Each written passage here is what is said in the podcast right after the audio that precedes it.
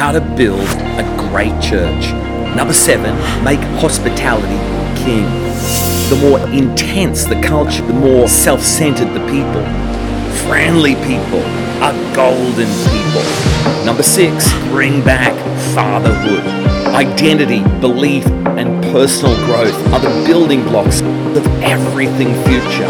Number five, let worship be a river and preaching a road. Rivers lead to ministry, while roads lead to lifestyle. Number four, stop being a revivalist. Don't let the hopes of tomorrow erode the fabulousness of today.